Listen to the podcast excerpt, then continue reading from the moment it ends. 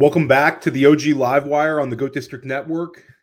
This is a big day for us. We have this show, and then we have a doubleheader later. A doubleheader today. I'm really excited. We have a high stakes roundtable tonight with Chris Vaccaro and Habib Agbatoba. So I'm going to get things started. We're going to talk a little bit of waivers. Excited to be back.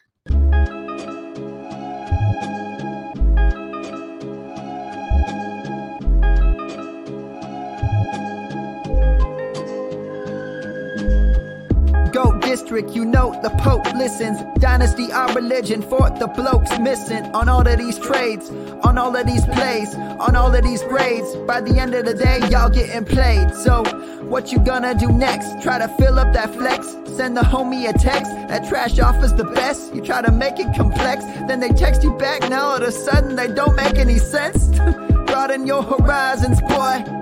Dynasty's not for the Simons, boy. These trades not for consignment, boy. Respect your opponent, y'all some piranhas, boy.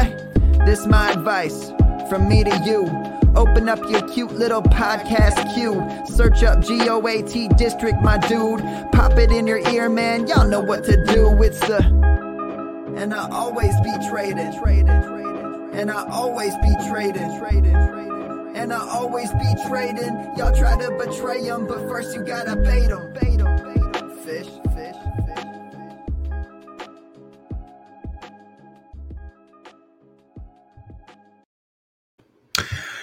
Yeah, so shout out to my boy Jose Peña in the chats. Yeah, I'm back. We did not have a show last week. I was traveling on Monday. It was a difficult one to do, getting back so late. I was in Disney World with my family. When you miss one, a few days of fantasy football, it feels like you've missed 6 weeks of it. But I feel like I've caught up, and I'm ready to go. We enjoyed last night's wild Monday Night Football game where Washington beat Philadelphia. No more undefeated teams. It was pretty much a wild week. The Buffalo-Minnesota game was just outstanding. Game of the year, I think pretty easily. That was the regular season game of the year for me. It was a unbelievable performance by Justin Jefferson. I don't think it was very bold of us, but we were all in on Justin Jefferson in the GOAT District all summer long. It's great to see our guy kind of crushing. I know I selected Justin Jefferson with the 101 a couple times this summer. Dan Williamson did as well. So we were pretty much on that train as him being our wide receiver 1 overall ahead of Cooper Kupp. So I feel like that was a good call we made. And I think we've been talking about Justin Jefferson as the 2023 101 in redraft. And I think that's happening. I think by the time the summer comes along, barring an injury, knock on wood, I think he's going to be the clear-cut 101. He's still young. He's fantastic. He's showed his immense ceiling. He can take over a football game and kind of make it his own. He had probably one of the best catches I've ever seen in my entire life. So if you, for whatever reason, didn't get a chance to see the Minnesota-Buffalo game, I highly recommend going and checking out the highlights or the condensed version on NFL+. It was just fantastic. We also had some lows this weekend in terms of if you roster Cooper Kupp, I think he's done. People are saying 3 to 6 weeks.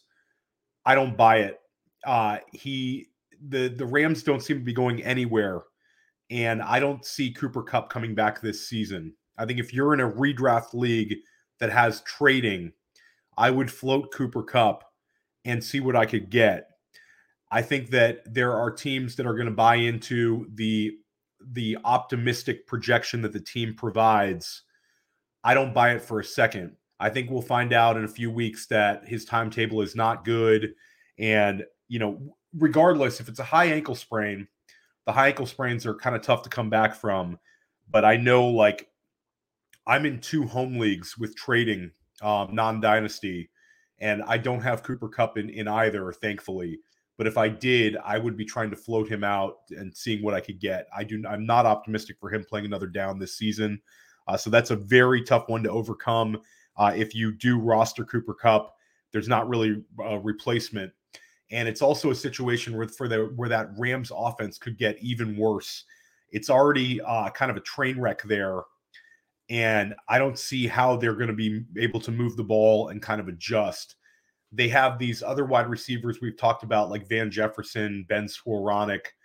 Maybe they make up with Odell and, bring him back in town or something like that. Not that there was ever any beef per se, but maybe that's the emergency. But right now it's a complete mess in Los Angeles. One other highlight we had this weekend was Rachaad White, a guy we were a big fan of in the GOAT district. I know that I have talked about him a lot, and he looked awesome. He did not get the targets, but he had 22 carries. And I think post-bye, Rachaad White could be a potential league winner. I know that they're talking about Leonard Fournette coming back, but it seemed very odd how they were so quick to say that he's going to be back right after the bye week. It was like a very odd timing. I feel like there's more to the story. I feel like it's going to be Rachaad White, kind of his show. And I wouldn't be surprised if they use him more as a receiver after the bye week. I know that we didn't see that in the game against Seattle. I don't know if that was per the game plan. Maybe they want to just run it down their throats, which they seem to do. But I would anticipate Rachaad White being utilized as a receiver as well, which is kind of his game. Shout out to Jose Peña. Goddard's out for an extended amount of time. That is also a mess. I want to try to get some more information on exactly how long. But if anybody saw the game last night, Goddard went down. It was a tight end screen, and he was taken down. There was a missed face mask call, and it was just kind of a mess. But he did get injured on that, so that hurts Philadelphia. We're not going to really go chasing Philadelphia receivers there. One guy we'll talk about a little later is Kenny Gainwell. I wonder if they try to utilize him a little more. But just getting into it this week. This week we have Seattle, Tampa, Miami, and Jacksonville on buys. And then we have no bye weeks next week for Thanksgiving week, which is awesome. We get the triple header for Thanksgiving. It's just tremendous. Anybody who's an NFL fan, you got to love it. You get the three games on Thanksgiving Day. You have no teams on bye week. It's one of the best NFL weeks of the year. And it's also, usually must-win time for us fantasy grinders. So there's nothing better than that. And then week 13, we have two bye week teams. We have Arizona and Carolina. And then week 14, we have a mess. We have, you have playoffs in some formats for week 14, and you have six teams on bye: Green Bay, Atlanta, Chicago, Indianapolis, New Orleans, and Washington. So it's a little bit of a mess. Week 14, can kind of seem like an eternity, since we're only in week 11. But you want to try to, stay on top of that and realize that you're going to have six teams missing. So you want to be, trying to plan. We try to plan a week ahead in the GOAT district. When we can, we try to plan 2 weeks ahead. So keep an eye on that week 14. I mean, there might be certain teams that, could have a need at quarterback, especially with Justin Fields. Certainly a lot of teams with Jonathan Taylor, Chris Olave. There's a ton of guys that are fantasy impactful in that week 14 that we need to prepare for. So we're going to try to stay ahead of that. And I'm sure we'll talk about that next week on the OG Livewire a little bit more in depth. This week, just getting into the players for this week. We don't go above 25% for the rosters in Yahoo formats. So, if you're looking to hear about how much you should bid on Kadarius Toney and how much you should bid on Rachaad White, this is not the show for you. Those guys have been rostered forever in your leagues. Most of our listeners are in, pretty hard formats. But if you are in a league where Rachaad White is available, break out the bank. I'm sure he's available probably in about 50% of Yahoo leagues. He would be a guy that I would try to spend, close to all my fab left on, just based on the fact that I think he could be a league winner. I'll also throw Isaiah Pacheco's name in there. In certain leagues, he might be available. I would be very, very aggressive adding him.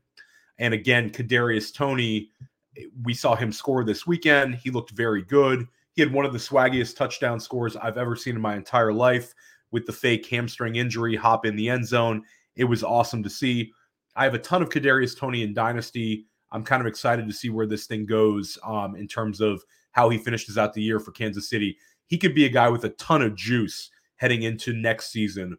I might kick the tires in Dynasty and see how much people actually do value him, because I could see him gaining a ton of value over the second half of the season here.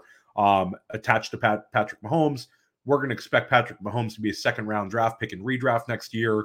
Obviously, his wide receivers are going to go a little bit higher. I could see Tony, being somewhere in that. If he finishes the year like I think he could end up being drafted somewhere in like the 4th or 5th round next year. I don't think that's out of the range of possibilities. So in terms of quarterbacks, for our roster threshold, Deshaun Watson is now rostered in 37% of Yahoo leagues. So he's not going to be available in too many leagues now. I did not go through my FFPC teams, but I know that Watson's rostered in pretty much every NFFC team. So there's nowhere for me really to add him in the NFFC. In FFPC, I'm going to double check, but I believe he's going to be rostered in pretty much all of them by this point. So for home leaguers, I would double check. Watson would be a guy I'd prioritize. He's going to be back in the beginning of December. He's now practicing with Cleveland. He's allowed to practice this week. And I think when he comes back, he's a locked-in quarterback one with immense upside. We all know what Deshaun Watson can do on the football field. I think, there's a chance that when you're in the fantasy playoffs, he might be like a top 6 option. And I think his floor is a low-end QB1. So he would be a guy, if he's available, go prioritize him. Another guy is that I've talked about for a few times on this show, and there's some kind of fantasy signs of life with Kenny Pickett. This week he had 51 yards rushing, a very nice number for a quarterback. He also found the end zone. He added 199 yards as a passer. I think that there is going to be more passing yards in weeks to come. I think there's some easier matchups coming for Pittsburgh. I like the fact that it's a very consolidated target tree for him with Deontay Johnson, George Pickens, and Pat Freiermuth. We like all three of them in the GOAT district. So it's three kind of nice options for a young quarterback like Pickett. They also have Jalen Warren, who can catch the ball. Najee can catch the ball a little bit out of the backfield. So he's got some options. But the thing that makes him appealing is his rushing ability and the fact that he's having multiple rush attempts per game. So I think Pickett's a guy that, especially for Superflex leagues, I would try to take a look and see if he's available. If you want to keep him as a potential upside QB2 and kind of see where this goes, he's a little bit more of a swing for the fences addition than the other quarterback we're going to talk about, which is Matt Ryan. Matt Ryan back under center under Jeff Saturday. Indianapolis got the win in Jeff Saturday's first game. Jonathan Taylor was completely rejuvenated, looked fantastic. I know I have a couple teams in Dynasty where Jonathan Taylor, it's like, all of a sudden you feel like you're going from 0 to 100. I mean, he certainly looks like the Dynasty, running back 101, like we thought of him a few weeks ago. It was kind of a tough stretch for Jonathan Taylor managers, but he is back. Matt Ryan has nice pass catching options in Michael Pittman and Parris Campbell. And I think the Colts are trying to win games. So I think Ryan's interesting in a super flex format as well. Other than that, not too much of the quarterback position per our threshold. Getting to the running back position, Jalen Warren, it's a guy we talk about every week on this show. There was the reports during the bye week that Warren was going to take over the job. He certainly did not take over the job, but he did see increased usage despite Najee Harris having his season-high 99 yards rushing. Warren had 9 rush attempts, and he also had 3 targets. He caught all of them. So I think we're looking at somewhat of a 60-40 split. Let's call that the pessimistic outlook. I think it could be a 50-50 split. Either way, that's not enough for us to jam Warren into our lineups. However, he's a guy that I really want to roster. If Najee Harris were to miss any time, I think Jalen Warren could be on that running back 2 line. I think he's got a little bit of juice to him, and he can catch the ball. Kenneth Gainwell, shout out again to Jose Peña bringing up the Goddard injury. I'm not sure how the Philadelphia offense will consolidate, but I would imagine you get a little bit more Miles Sanders and Kenneth Gainwell if Goddard's to miss time. I think Quez Watkins could be a long shot guy if you're really, really desperate at wide receiver in some deeper formats, because I think, after A.J. Brown and Devonta Smith, Goddard was so impactful that if he's going to miss some time, I think the offense is going to have to look elsewhere. But Kenneth Gainwell, he's available in 84% of Yahoo leagues. I think that we need to start considering him one of the more valuable handcuffs in football. He's a good player. He can catch the ball. We've seen him get in the end zone multiple times in his career. I think he had 6 touchdowns as a rookie. We saw him find the end zone against Houston last week. So Kenneth Gainwell should be rostered in a lot more leagues. And I'm interested to see how his usage goes. Quiet game from Miles Sanders last night, but I would imagine they kind of lean on the running backs a little bit more if Goddard's going to miss some time. James Cook was kind of buried when Nyheim Hines was acquired. James Cook was kind of buried. People said, you can cut him. Go ahead, cut him. And he still had a kind of a quiet game this past week. But if you look inside the box score, he had 13 snaps to Nyheim Hines' 6 snaps. Devin Singletary had a smash game, had a huge performance. But I think Cook, if Singletary were to miss time, would see the majority of the carries. So he's a guy that's interested in me. We know he can catch the football, and we love that Buffalo offense. Treston Ebner. Treston Ebner is going to be under the radar in a lot of leagues, but he's a guy that we should consider adding. Khalil Herbert suffered a hip injury. We know how run-heavy Chicago is. We know how good Justin Fields is running the football. David Montgomery has been banged up at times this year. So if Treston Ebner is the backup running back, then I think he's going to have weekly touches. And I think if David Montgomery were to go down, Ebner would be very, very appealing. This is a guy who was a Baylor Bear, much like our own Dan Williamson in the GOAT District. Ebner caught a ton of passes in college. He's a fast running back. He's dynamic. And I think if he gets an opportunity, I think he could be fantasy friendly. And then one guy who didn't make my waiver wire article on Player Profiler was Keaontay Ingram. After my article came out, Eno Benjamin was cut. It was like a very surprising cut. I don't know what the story is with Eno. Eno's a guy that I'm a fan of. I have him on a number of rosters. And he had a massive game a few weeks ago. He had over 90 yards rushing and like 4 or 5 catches against New Orleans when Arizona went nuts and they put up like 40 plus on a Thursday. Eno looked tremendous that game. And I even talked about on this show, I talked about him and Keaontay Ingram being additions the next day because I didn't think that Arizona would immediately go back to Connor. I thought that they would maybe have a little bit more of a split, but as soon as Connor came back, Connor got the work, but it still seems very odd that they would go ahead and cut Eno. I think there might be more to the story there. I don't want to, I don't want to speculate on anything, but Eno was a guy that was a 7th-round draft pick. They've held him for 2 years. For a 7th-round draft pick to make it to year 2 with the team is already a win. And then Cliff Kingsbury would kind of single out Eno any chance he had. So I don't know what's going on there, but regardless of that, Keaontay Ingram becomes a very intriguing pickup. We saw Keaontay run physical. He's a good size back. He runs hard. He was unfortunately playing behind Bijan Robinson at Texas. And if anybody doesn't know, Bijan Robinson will be the 101 in every dynasty format this year.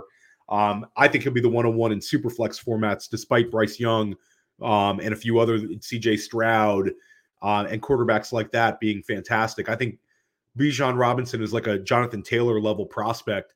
So Keaontay played behind him at Texas and then transferred. So Keaontay went a little later in the NFL draft than maybe he could have if he had the Texas job for a while. But regardless, he was another late round selection for Arizona. But now with seemingly nobody ahead of him besides of an injury prone James Conner, Keaontay Ingram becomes very appealing. So Keaontay Ingram and Treston Ebner are kind of your under-the-radar running back pickups this week. In sharp leagues, people will be bidding on them, but, you can kind of be very under the radar in home leagues. These are the kind of guys you can add for $1 or so, 1% bid, and you might end up with somebody who has some impact in the year. We always have some running backs in the fantasy playoffs that kind of come out of nowhere and make an impact. And those two guys are young backs with a little bit of juice that are behind veterans that could go down with injury. So they're both very interesting to me. Getting to, pretty much the waiver wire pickup, maybe the waiver wire pickup of the year, because he's going to be available in so many high stakes formats, is Christian Watson. Christian Watson, I just basically went through my high stakes teams. Watson is available in a number of my high stakes leagues. I would say he's available in about half of my FFPC main event teams. He's available in a few NFFC teams. What a performance for him this past weekend. He had 3 touchdown scores. He went over 100 yards. He had a 40% target share. And I think some people are dismissing this as kind of a one-off game. I wouldn't be so quick to do that. I think we want to add ceiling plays. And Christian Watson just showed you that he can put it on an NFL defense. It reminds me a little bit of Chase Claypool's rookie season, where you have a big, strong wide receiver with speed. I mean, Christian Watson's a 6'4" wide receiver with 4.3 speed. I remember we had Derek Brown of Fantasy Pros on as one of the guys who'd been at the Senior Bowl watching players, and he was raving about Christian Watson. I know Cody Carpentier, another guy who I, from Player Profiler, another guy who I'm friends with, and I really respect his opinion on prospects, was a big fan of Christian Watson. Cody and I actually have been stashing Christian Watson on an FFWC team that we have, and we're super happy about it. I know some people were still stashing him, but it's been odd that a guy available in every single home league is going to be available in high stakes. This is one of the biggest waiver wire ads of the season. I would imagine you're going to have to spend, somebody in your league is going to drop 50+% on Watson. And in somebody's main event league, somebody's going to drop, you know, if they've been holding fab all year, someone's dropping 80% fab on him. So he's a kind of spend it all type guy. We talked about Rachaad White. We talked about Isaiah Pacheco. We talked about Kadarius Toney. Like, put Watson up in that pocket of players. You know, to expect him to have multiple touchdowns, it would be foolish, but he's already shown you his ceiling. The fact that Aaron Rodgers targeted him so much in a very tight game, I mean, a 40% target share is insane. So I would say Christian Watson to me is a wide receiver 3 moving forward until he proves otherwise. And he's potentially the wide receiver 1 for Green Bay moving forward. You know, you're going to have a couple of games in there where he goes like 4 for 60, you know, 3 for 70. But either way, I think that he's got touchdown upside. He's a deep threat. And we want these guys who can put up a big number in the fantasy playoffs. If I'm holding fab, I'm really going for it with Christian Watson, because we might not have an opportunity like this the rest of the season. Jahan Dotson made his return last night. We've talked about him. He might be available some leagues. Nico Collins, very interesting guy. He had 10 targets this past weekend. That was huge. That was a season high for him. He'd missed 2 straight games, and he ends up with 10 targets. We don't love the Houston offense, obviously, but Nico Collins is a guy we've talked about on the show a lot. I think he's a strong addition this week. I think that a lot of people are going to go crazy for Christian Watson, but Nico Collins, he doesn't have the upside, but I think there's a chance that he's seeing, let's say, 6 or 7 targets a week moving forward as a 1A, 1B with Brandon Cooks on that offense. Depending on your league, that might really help you a lot. So Nico Collins is a guy I would also prioritize. Darius Slayton is still available in a ton of leagues. I feel like I've talked about Darius Slayton every single week on this show, and I've written about him on Player Profiler every single week. No one picks him up. So I guess not everybody's listening to me on Darius Slayton, but he had another big game this past weekend. He found the end zone in New York's win over Houston. He's the clear-cut wide receiver 1 for the Giants. I know that we don't love the passing game there. It's the Saquon show. Sadly, Wandale Robinson is just not happening. You know, anybody who listens to the GOAT District knows Wandale is my guy. But you know, you've had back-to-back games where Wandale's just not getting the volume he needs. So Slayton is pretty clearly, to me, a wide receiver 4. That is not that exciting, but depending on your bye week situation, your injury situation, Darius Slayton's a guy you can plug in. He's now had 4 games with 58 yards or more, and he scored a touchdown in 2 of his last 3 games. So Slayton is what he is. It's wild, but he is the wide receiver 1 for the Giants right now. One of my favorite guys to add this week is Parris Campbell. Matt Ryan, we just talked about under quarterbacks. Matt Ryan has this unbelievable connection with Parris Campbell right now. They have had three straight games where Matt Ryan starts and Parris Campbell scores a touchdown. This past weekend, he had 7 catches for 76 yards and, again, a touchdown. Campbell has had a really, really nice run quietly. The Sam Ehlinger era seems to be over. So, you know, I'm saying that Parris Campbell is a wide receiver 3, you know, moving forward. He's a guy that if he's available, I would prioritize him. I don't think he's going to go for as much fab as Christian Watson, but he will go for some fab, especially in the high stakes formats. So be prepared to spend fab on Parris Campbell. So if I had to rank them, and I'll throw Tony in the mix here just in case anybody has it in a home league, it would go Tony, then it would go Christian Watson, then it would go Parris Campbell. So for high stakes formats, Watson, then Campbell, but both would be great additions. And let's say Nico Collins would be the fallback, and Slayton would be like the contingency guy. A couple more wide receivers to talk about. This is a fun week for adding wideouts. Treylon Burks is still available in a lot of leagues. He had a promising game, not in terms of a stat line, but in terms of usage. He had 6 targets his first game back from injury, which was a season high for him. It tied a season high. It's a promising start. I'm gonna stay bullish on Treylon. Every other wide receiver besides Jamison Williams, whose draft was drafted in the first round or early second, has had at least one big game. I think it's coming for Treylon Burks. I will continue to beat that drum. And I think that if he's going to see 6 targets a week, then that is going to be, there's potential there for him to have a big game. We saw Nick Westbrook-Akine put up a nice stat line. Treylon Burks is a better talent than Nick Westbrook-Akine. I mean, come on, man. So let's try to add Treylon where available. That's one young player. Another old player who's available in a lot of leagues is Jarvis Landry. Landry came back from injury and he saw 6 targets in a close game. Besides Chris Olave, I think that New Orleans really needs another wide receiver to step up, and Landry is it. He's a floor play. We know what Jarvis Landry is for his career, but I think that he's a guy that could maybe be a 5-catch-a-week type guy, which is very valuable in some formats right now. Another guy coming back from the IR is Corey Davis. The Jets come off of a bye. We'll talk about my boy Elijah Moore real quick.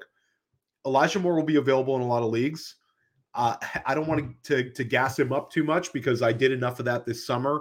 It's been an extremely disappointing year for Elijah Moore drafters like myself. He's a guy that we really believed in. We were hoping he would maybe get traded at the trade deadline. That did not happen. But Robert Saleh during the bye week came out and said that they're moving Elijah Moore to the slot. I think that's a huge thing for him. If they're going to play him in the slot predominantly, Elijah Moore could be definitely be fantasy viable. He's still rostered in some leagues. He wasn't like cut everywhere. So he'd be a guy that I would check on the waiver wire. Maybe he goes under the radar. And I think it's more of a one-week test. The bye week just happened. So if I pick up Elijah Moore and the usage is not there after a week, you send him right back to the wire, and Robert Saleh was kind of full of it. But if he sees an uptick in snaps or targets, then you know that might be a thing. But the other wide receiver is Corey Davis. Corey Davis had 4 games with 52 yards or more early in the season. Then and a little bit of it was fluky. It would be like game flow, and Davis would catch a late pass and have a really big gain, and it kind of helped his stat line. But regardless, stats are stats. And he had 4 games to 52 yards or more.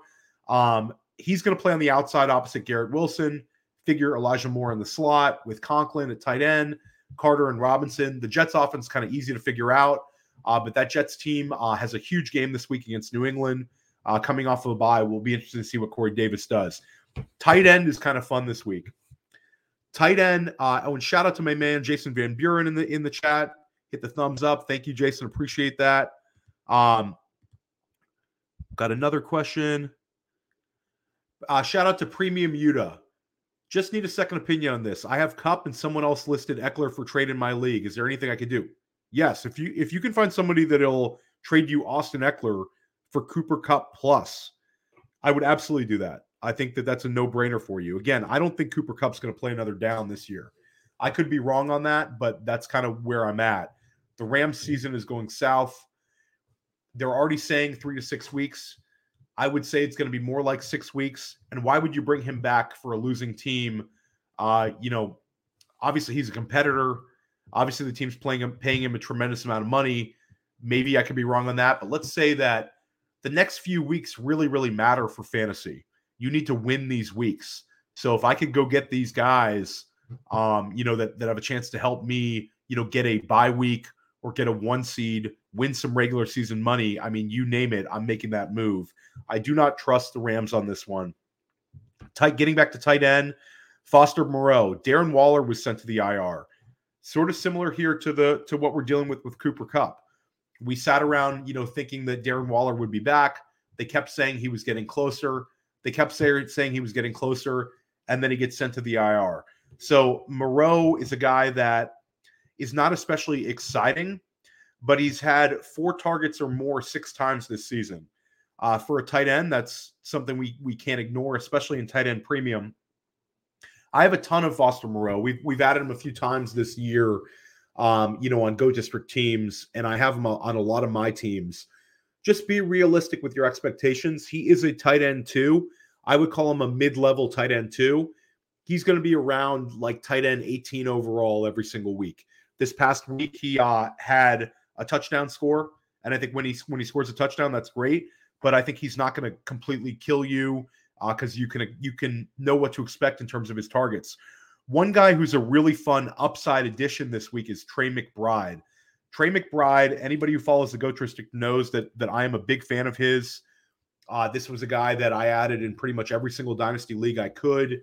He was a tremendous pass catcher at Colorado State, won a number of awards. He was a second-round draft pick this year for Arizona. It has not happened for him this year. We've seen a bunch of tight ends flash. We've seen Dulcich flash. We've seen Cade Otton flash. We've seen Daniel Bellinger flash. But Trey McBride was my favorite of all of them in the preseason. Zach Ertz has gone down with an injury. That is very unfortunate, but Ertz had a huge role on that team. The tight end was a big thing for Arizona. And I think that McBride is a very sneaky pickup this week. I think people are going to be looking to add him, but I would be aggressive. If you don't like your tight end situation, which I know there's a number of teams in FFPC, I know that we have some teams where we've kind of been hanging on at tight end, us Go District guys. Like, I'm going to prioritize McBride. If you tell me I could add a McBride or a Foster Moreau or a McBride or a Jawan Johnson, I might swing for the fences and go McBride just because I really believe in the talent.